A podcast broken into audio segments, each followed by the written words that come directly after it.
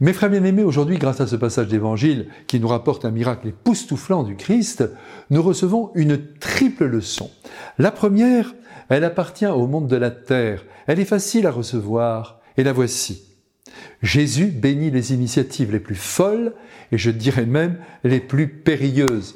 Quatre hommes ont décidé de monter sur un toit, sur le toit d'une maison, avec un brancard sur lequel est couché un homme paralysé et au risque de leur vie, après avoir découvert le toit, ils font descendre le malade jusque sous les yeux du Christ. Une belle et périlleuse initiative qui manifeste la foi de ces hommes, salués par le Christ, chapeau bas. Donc, vous comme moi, sortons des sentiers battus, soyons des créatifs. Deuxième leçon, comme nous venons de le voir, il y a un vaste auditoire devant le Christ. Elles sont nombreuses d'ailleurs les personnes qui voudraient être reçues personnellement par lui, notamment pour être guéries de leur maladie, il faut bien dire la vérité. Eh bien ces gens ne sont pas jaloux de ce malade qui leur passe devant Aujourd'hui, dans nos sociétés, essayez un peu de passer devant quelqu'un lorsque vous êtes dans la file, chez le boucher ou le poissonnier. Vous allez voir ce que ça va donner. On ne peut pas imaginer une telle scène. Tout le monde doit passer à son tour, malade ou pas. Et aucune compassion n'est offerte pour qui que ce soit. Voilà notre monde. Et pourtant, comme le Christ qui ici ne s'offusque pas de cette démarche incongrue, il nous revient d'entrer dans cette belle lumière de partage et de compréhension et non de rivalité. Enfin, troisième leçon qui devrait bouleverser notre vie, elle jaillit de la volonté du Christ qui entend nous pardonner nos fautes, aussi graves soient-elles. C'est là son grand désir, j'oserais dire son grand souci.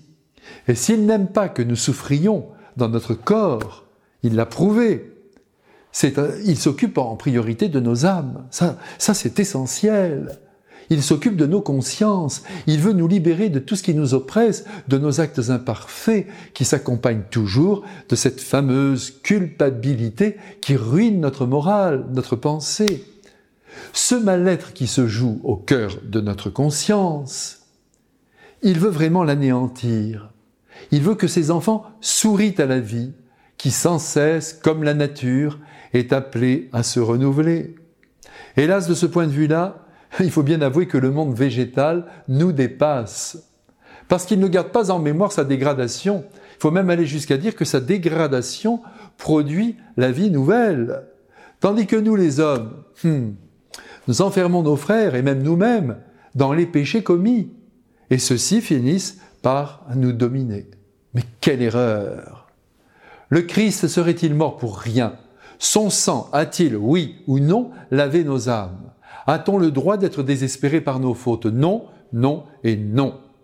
Je te pardonne tous tes péchés, dit-il au paralysé, et pour nous donner la preuve de cette action intérieure, il remet debout physiquement ce pauvre homme qui n'était pas venu pour se libérer de ses fautes. Double cadeau pour lui et triple leçon pour nous. Eh bien que ce paralysé aujourd'hui dans le ciel nous fasse croire au renouvellement régulier de notre être par le Christ lui-même, et que tous deux maintenant dans le ciel, le paralysé et Jésus, nous rendent la joie au cœur en nous bénissant. Au nom du Père et du Fils et du Saint-Esprit. Amen.